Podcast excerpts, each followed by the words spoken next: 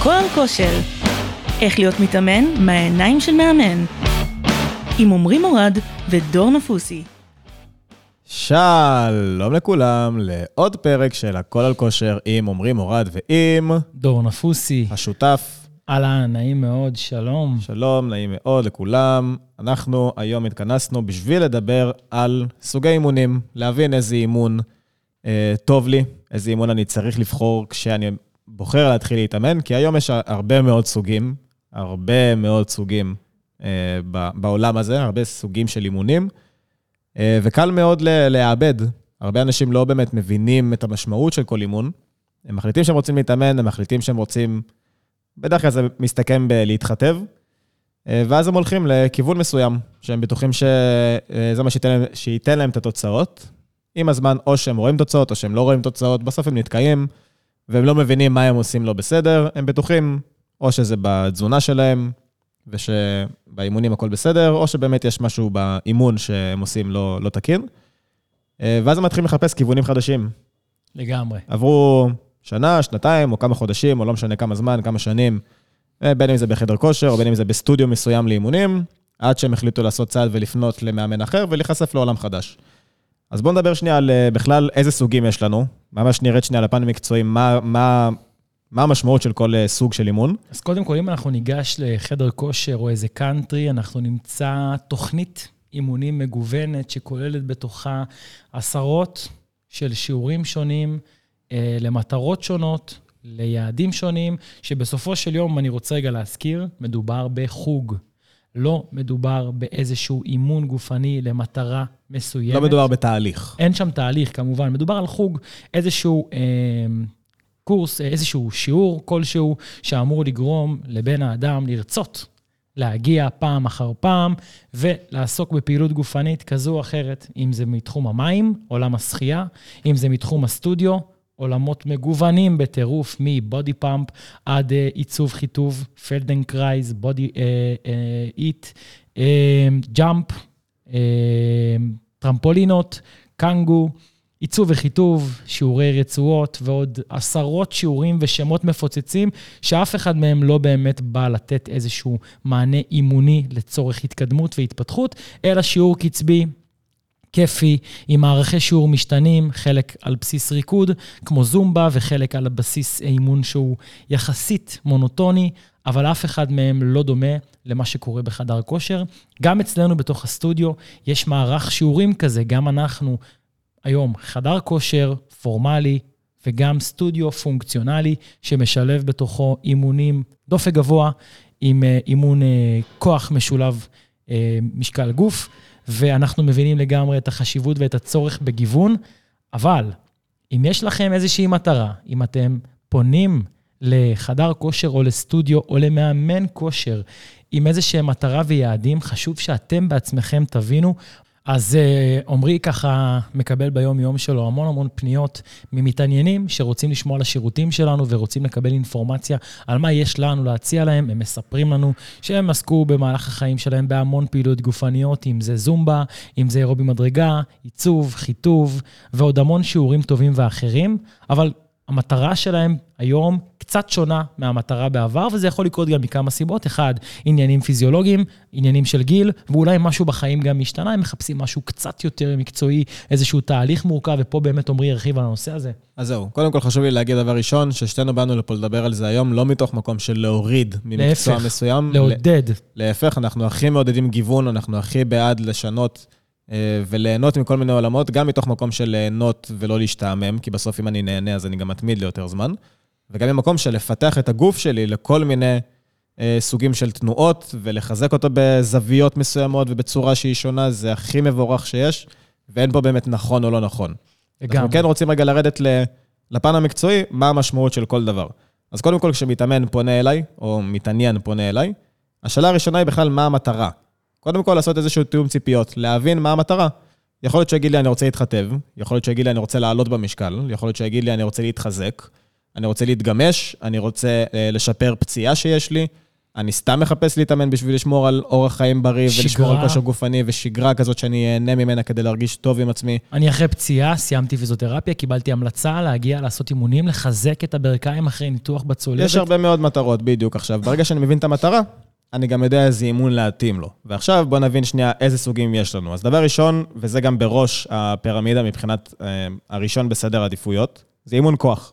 מי שלא יודע, אימון כוח, אימון התנגדות, אימון שאני אה, מפעיל איזושהי התנגדות על השריר שלי, והשריר שלי פועל כנגד ההתנגדות, זה אימון שבסוף גם תורם לשיפור מסת עצם, גם תורם לי מן- הסתם לפיתוח מסת השריר, תורם לי לחיזוק, תורם לי גם לעיצוב עם הזמן, אנחנו עוד שנייה נרחיב על זה. חשוב לי רק לציין שלא מדובר פה רק בהתנגדות חיצונית של אה, משקולת נכונה.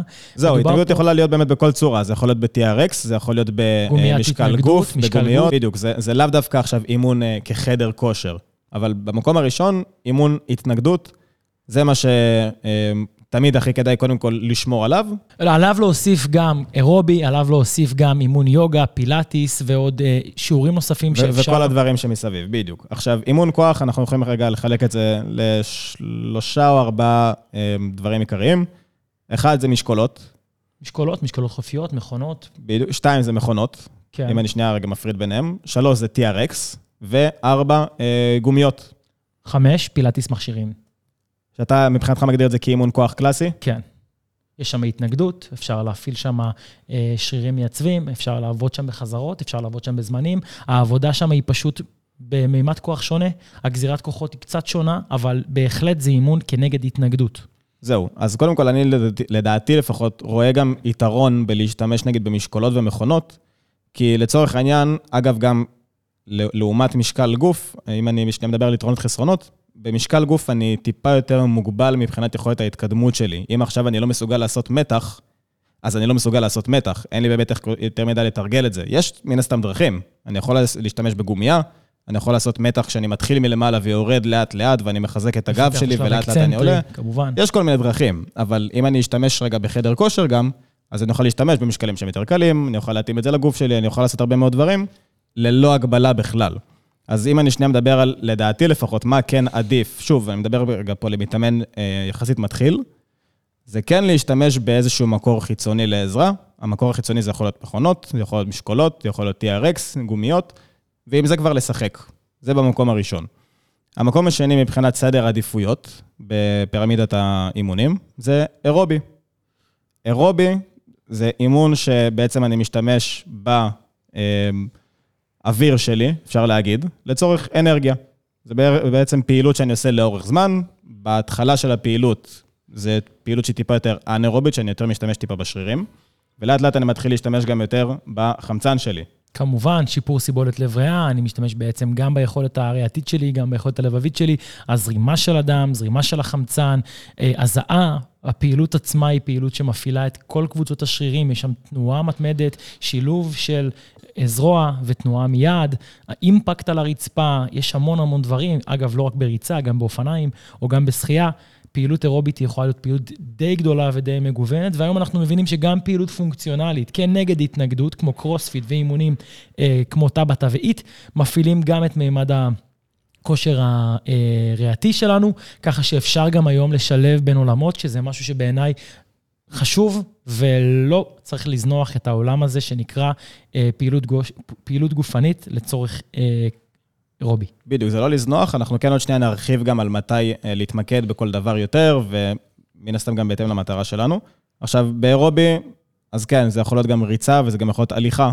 יכול להיות שעכשיו מישהי מתעניינת חד- חדשה, מתקשרת אליי ואומרת לי, אני מתאמנת, אני עושה הליכה פעמיים בשבוע, ומגדירה את זה כאימון.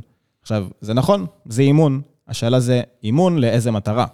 אם היא אומרת לי, תשמע, אני לא מתחתבת, ואני לא מבינה למה אני לא רואה שינוי על הגוף שלי יותר מדי, ואני עושה הליכות, אז כבר תהיה לי את התשובה למה היא לא מתחתבת, כי בסוף, מה זה חיטוב? זה תוצר של עלייה במסת שריר וירידה באחוז שומן. אז ירידה באחוז שומן אפשר להיעזר גם באירובי, ומן הסתם שגם דרך התזונה, זה בסוף בא ביחד. ועלייה במסת שריר, בסוף מה שמפתח לי שריר זה איזושהי התנגדות, כמו שאמרנו מקודם, שוב, גומיות, מכשירים, משקולות, כל מה שאמרנו. אבל צריך לדעת גם אה, לעבוד על כל הדברים האלה בשביל להתחתב, ושוב, אנחנו גם תכף נמשיך ונדבר על זה. חוץ מריצות, הליכות, אופניים, יש לנו גם אה, שחייה, ששחייה הרבה פעמים אה, תורמת לנו גם לשיקום פציעות, נכון? חד משמעית, לגמרי.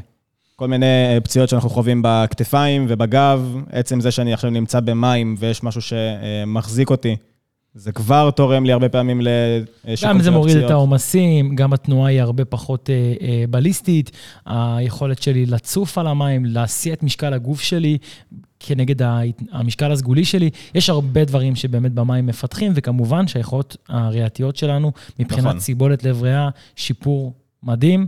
ויש לזה המון דרגות, אפשר לעשות אה, עלייה במדרגות, אפשר לעשות אה, קפיצה בדלגית, אפשר לעשות אה, אימון קפיצות על טרמפולינה, אימון קפיצות על קנגו, אפשר לעשות אימון אירובי קיקבוקס, אפשר לעשות אימון אירובי על מדרגה, אפשר לקחת את העולם האירובי להמון המון כיוונים ווריאציות. זהו, אז בואו נדבר באמת שנייה על שתי עולמות שהיום הם מאוד טרנדים בעולם הזה של הכושר. כן, טרנדים אחד... זה דבר שאנחנו מכירים בעולם הכושר, וככל שאנחנו מתפתחים, ככה גם הטרנדים באים והולכים. נכון. חשוב רגע להבין מה זה טרנד ומה לא טרנד. אנחנו מבינים שאימון כוח בחדר כושר, אימון כוח קלאסי, זה אחד האימונים הוותיקים שיש, אחד האימונים שאנחנו לפחות יודעים מבחינה מדעית, שהם הטובים ביותר שיש לגוף האדם. לא, לא, אסור לזנוח את זה ולומר שעולם הפילאטיס הגיע עוד הרבה לפני.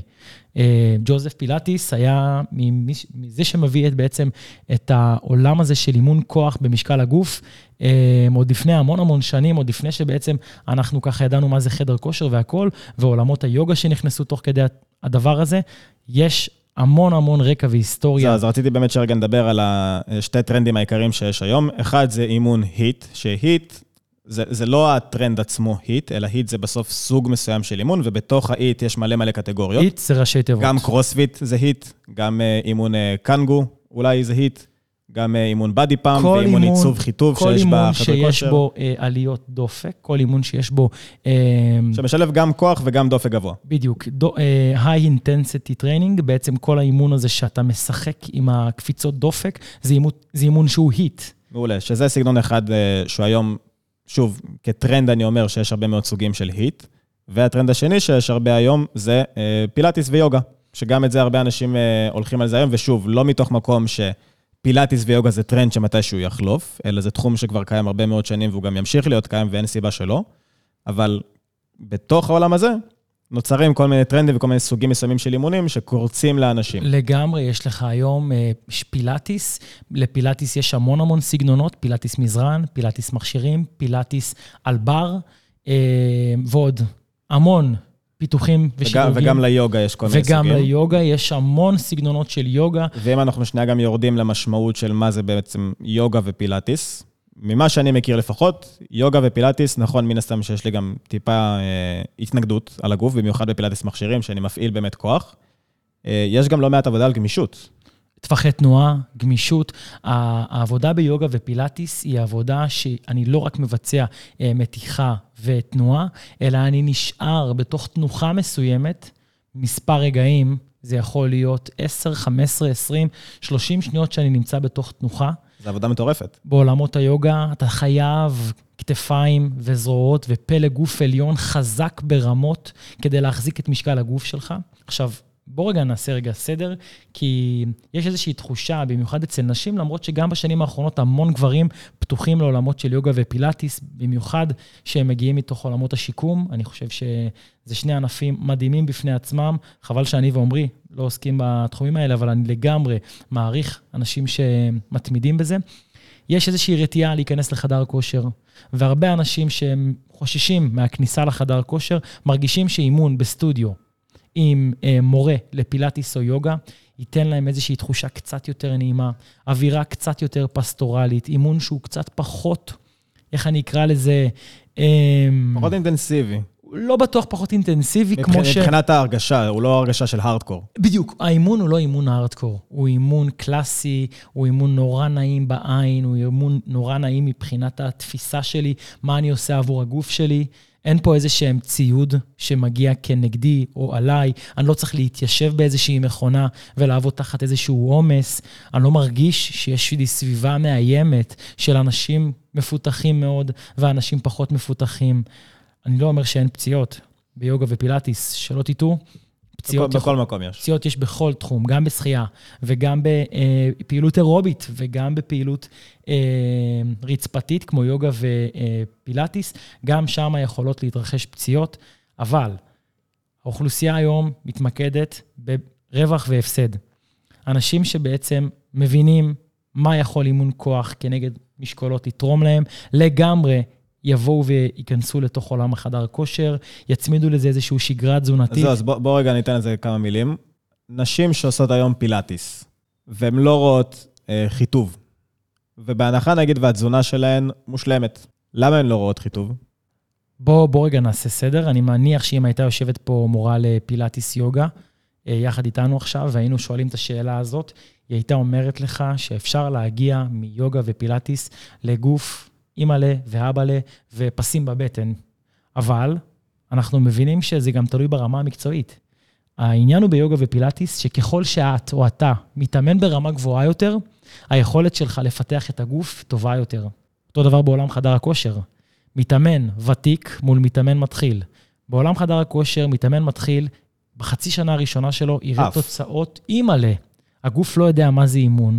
כל דבר קטן שאני רק אעשה עם הגוף שלי ויש בו התנגדות, יפוצץ אותי. המסת שריר תעלה בקצב מאוד מהיר. בעולם של פילאטיס ויוגה, אני צריך המון שעות תרגול. וככל שאני מתרגל או מתרגלת יותר זמן, כך בעצם אני משתפר ואני הופך להיות הרבה יותר טוב ממה שהייתי בהתחלה. בגלל זה אני אומר, חשוב רגע לשים לב בתחומים האלה, מי אתה כמתאמן, ובואו נחזור רגע לשאלה, חיטוב. נגיד עכשיו אני מתאמן פילאטיס כבר כמה שנים, אני כבר לא רואה תוצאות מבחינת חיטוב, אני לא רואה את הגוף שאני עדיין רוצה לראות. מה אני עושה לא בסדר? אמ, שאלה טובה. עכשיו, השאלה אם אתה רוצה... לי יש, לי יש תשובה לזה. השאלה אם היית רוצה שאני אגיד לך להוסיף איזושהי פעילות נוספת?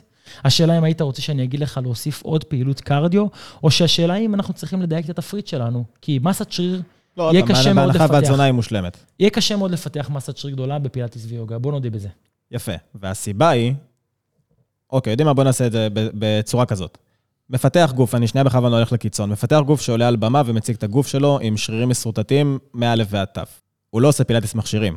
והסיבה היא כי בסוף בחדר כושר, יש לך את האופציה לעבוד בצורה מאוד מאוד מדויקת, גם מבחינת אה, עבודה וגם מבחינת אה, אה, משקלים ונפח, לאותם שרירים שאתה רוצה לפתח. זה נכון. בפילאטיס אתה לא יכול לרדת כל כך לרזולוציות ולירידה לפרטים לכל שריר. חד משמעית. ולכן אותם אנשים שעושים סוג אימון מסוים ולא רואים תוצאות, קודם כל זה גם אחרי תקופה מסוימת, כמו שאמרת, בהתחלה כן רואים באמת תוצאות יפות, לאט לאט זה גם מתחיל אה, להאט את הקצב, גם בחדר כושר, זה קורה ככה בכל אה, סוג של מגיעים ספורט. לאיזשהו פלטו.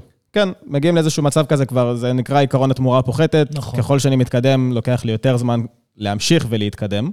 מה שאני בא להגיד, שככל שאני מתקדם, אני צריך להיות יותר מדויק כדי להמשיך להתחתב וכדי להמשיך לעצב. אז אם עכשיו אני עושה פילאטיס במשך שבע שנים כבר, ואני רוצה לעצב את הישבן שלי, אז אני, אין מה לעשות, כאילו, תידרש לי כבר עבודה שהיא אחרת, שבפילאטיס לא עושים. לגמרי. ויותר כנראה, זו עבודה שאפשר לעשות באמת בחדר כושר. אז זה לאו דווקא לוותר על הפילאטיס ולעבור לתחום אחר, אלא אפשר גם לשלב.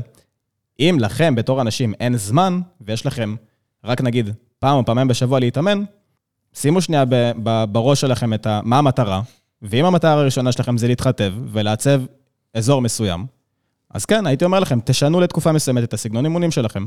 זה גם יכול להיות לכיוון הפוך, יכול להיות שאני אעשה אימוני חדר כושר, אני אעצב את הגוף, ותהיה לי מטרה בכלל לשמור עכשיו על אה, גמישות ועל שרירי ליבה חזקים, ואני אגיד לך, יאללה, לך כאילו ת, תשנה את זה ליוגה ופילאטיס. עולה פה שאלה מעניינת, לפחות השאלה הזאת עולה אצלי כרגע. בשיעור פילאטיס יש אה, גומיות hip thrust, גומיות לירך. יש אה, גומיות tube band, שזה גומיות אה, מתיחה. יש אה, משקוליות יד. יש התנגדות, כאילו. יש אה, רצועות רגליים עם משקל. ואז אני שואל את עצמי, שאלה אם יש שם progressive overload. מה קורה למתאמנת או למתאמן שמניח את הגומיית אה, hip thrust, גומיית loop, גומיית loop, גומיית סגורה קטנה, בין הירכיים שלו, ומבצע תנועה של כלב משתין. תנועה שאנחנו מכירים מחדר כושר, תנועה שאנחנו פה בתוכניות האימונים שלנו מכניסים למתאמנות. אגב, ידעת שזה תנועה מעולם הפילאטיס? כן, הרחקת ירך. מ- כנגד אה, גומייה? כן. מהמם. אנחנו נותנים את זה פה למתאמנות שלנו כחלק מהרצון שלנו לשפר את שרירי הישבן והירך, ואז אני בא ושואל את עצמי, האם מתאמנת ב- ב- בסטודיו לפילאטיס יכולה לפתח את שרירי הגלוץ שלה, את שרירי הישבן שלה, בדיוק כמו מתאמנת בחדר כושר, אם שתיהן יעשו תרגילים של סקואטים, תרגילים של הרחקות ירך ופשיטות ירך, רק כנגד משקל נמוך. מה בעצם יהיה ההבדל? שתיהם לא יתקדמו. לדעתי שתיהם לא יתקדמו, בסוף כדי להתקדם. ובשביל לפתח מסת שריר, אתה גם צריך ליצור אה, מה שנקרא progressive overload, שזה בעצם התקדמות לאורך זמן. אם היום אני עושה משקל גוף ב squat וזה מאתגר אותי, אז עם הזמן אני אצטרך ללמוד לעשות squat עם 5 קילו, ואז squat עם 10 קילו, ולאט לאט לעלות, לאו דווקא במשקל עצמו, יכול להיות שבכמות חזרות, אבל בכללי שהנפח יעלה. אוקיי, אז, אז אנחנו חוזרים חזרה לשיעור הפילאטיס שלנו, והמאמנת נותנת למתאמנות לעבוד עם גומיית ירך ולעשות סופר סט של כלב משתין ופשיטת ירך לאחור, סטים של 60 שניות, כבר שורף, כבר אין יכולת להתכווץ, כבר מבחינת ההתנגדות הגענו לאיזושהי רמת עצימות מאוד מאוד גבוהה. והמתאמנת גם במאזן קלורי חיובי. היא תפתח. אוקיי, אז אנחנו רגע, לגמרי מבינים שאפשר לפתח מסת שריר כלשהי בכל תחום. נכון. זה לא שרק אם תגיעו לחדר כושר ותעשו אימון כנגד אה, מכשור וציוד כושר, אתם תפתחו את הגוף שלכם. בכל ענף ספורט אפשר להתפתח. אבל הרבה פעמים אנשים בטוחים שאם הם ילכו לשחות בבריכה, יהיה להם גוף של מייקל פלפס. נכון. האם זה נכון? לא. לא, כי הוא עושה חמש אימונים בשבוע, חדר כושר של שעתיים. אני בניתי לו תוכנית אימון, מדהים. שאמרתי לו, תעבוד על החזה שלך X, תעבוד על הגב שלך X, ותראה איך הוא נראה. מדהים. עמרי, אז קודם כל הייתי שמח שתיקח גם אותי אחלה מייקל. אה, בידיים. הייתי מאוד אה, רוצה אה, לפתח אה, שרירי חזה וכתפיים כמו של מייקל. הייתי בטוח שזה משחייה, יא אללה. אני נרשמתי לקאנטרי. לא, הרבה אנשים בטוחים, אבל זה לא. אז זה לא שחייה? לא.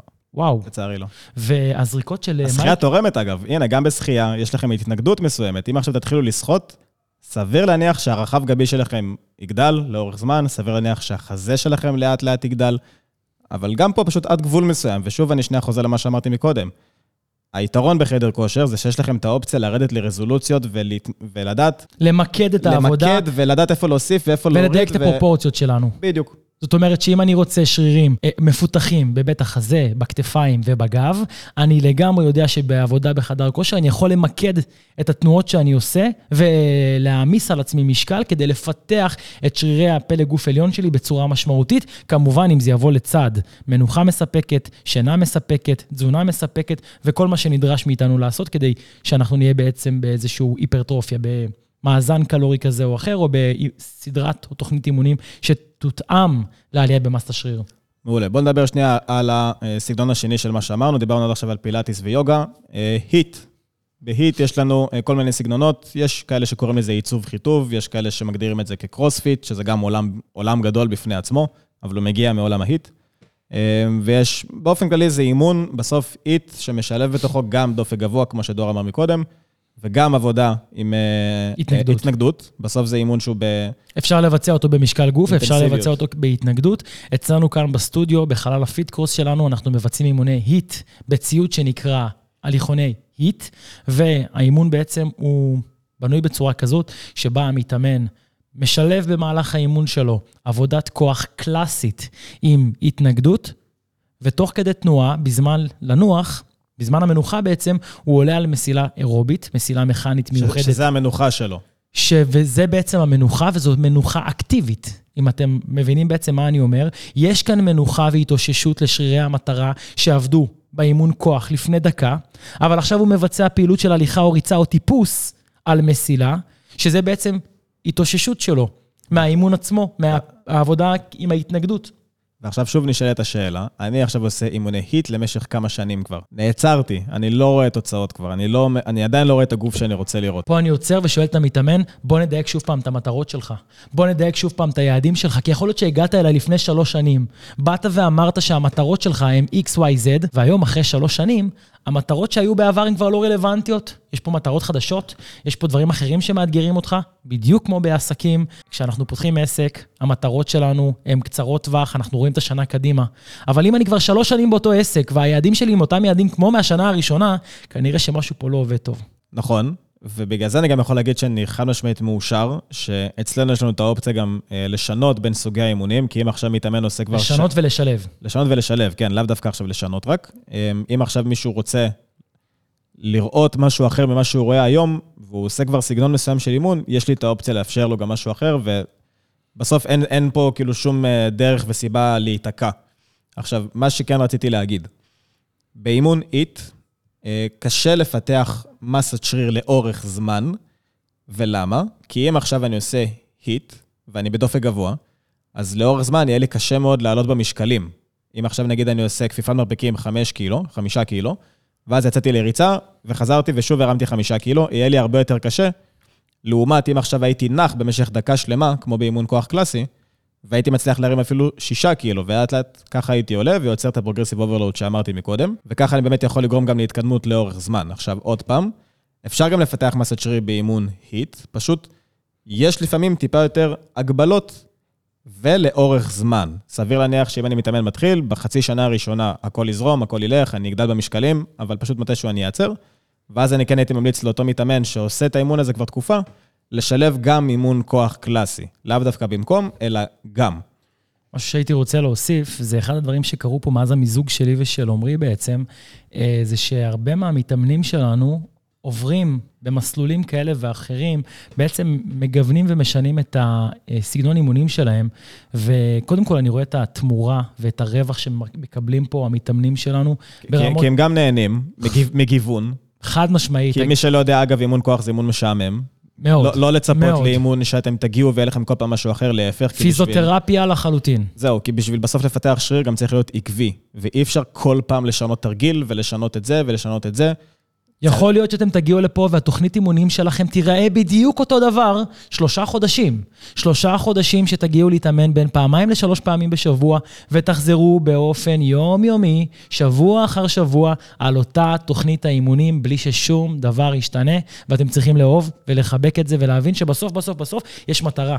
וכדי שנגיע למטרה, אנחנו צריכים להבין שלדבוק בה. התוכנית שלנו לגמרי יבצע את זה, ואני רגע רוצה להוסיף עוד משהו.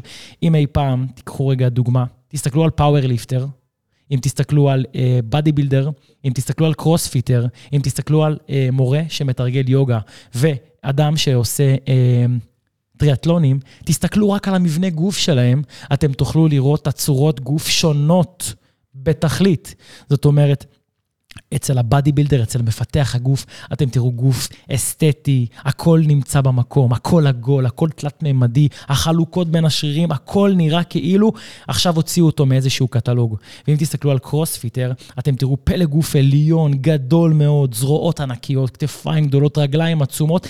אין שום פרופורציות, אין שום קשר בין החלק העליון לבין החלק התחתון, שרירי בטן חזקים מאוד. כמובן שזה לא באופן גורף. לא, לא, אני מדבר איתך על הרמה המקצועית. ברמה כן. המקצועית. ועכשיו תיקחו, אה, אה, אמרנו body builder, אמרנו crossfitter, אמרנו power אה, lifter, אדם שיודע להתמודד עם נשיאת משקלים כבדים. אנשים שעושים סקואטים כבדים מאוד, 300 קילו צפונה, דדליפטים של 300 קילו צפונה. גם את, אנשים גדולים בדרך כלל. אתם תראו אנשים עם מבנה גוף מאוד מאוד מגושם, אנשים שאחוז השומן שלהם יכול להיות אפילו יהיה גבוה. ואם תסתכלו על שחיין או על אדם שעושה טריאטלון, מבנה גוף יחסית אתלטי, רגליים רזות, מותן צרה מאוד, אתם תראו את הזרועות שלו מאוד ארוכות, ו- ולכן אני בא ואומר, כשנכנסים לתחום ספורטיבי ברמה תחרותית, אפשר בקיצון לראות באמת את השינוי מבחינה אנטומית. אותו דבר לגבי מורה ליוגה, יש מורות ליוגה עם אחוז שומן מאוד מאוד נמוך, מסורטטות, חזקות ברמות, אבל עם מסת שריר קטנה מאוד. וזה כי זה משרת אותן. כדי להרים את משקל הגוף שלי, קשה לי מאוד שהמשקל גוף שלי הוא יהיה גדול, ולכן כל ענף ספורט, כשעושים אותו ברמה תחרותית, משתנה. כשעושים את זה ברמה חובבנית, כן נכון לשלב בין כל העולמות האלה. זה הופך אותנו למתאמנים מתמידים, זה הופך אותנו למתאמנים ממושמעים, והגיוון הזה מאפשר לנו להתאמן לאורך שנים בלי להיפצע ובלי להפסיק את הדבר הזה שנקרא שגרה ואורח חיים. אהבתי ונראה לי שסיכמת את זה יפה. אז uh, עוד פרק הסתיים לו, ותודה רבה שהייתם איתנו ושהקשבתם לנו. תודה רבה גם לך, דור. תודה רבה לעומרי, תודה רבה לכם, מאזינים יקרים. ועד אז, תישארו חזקים.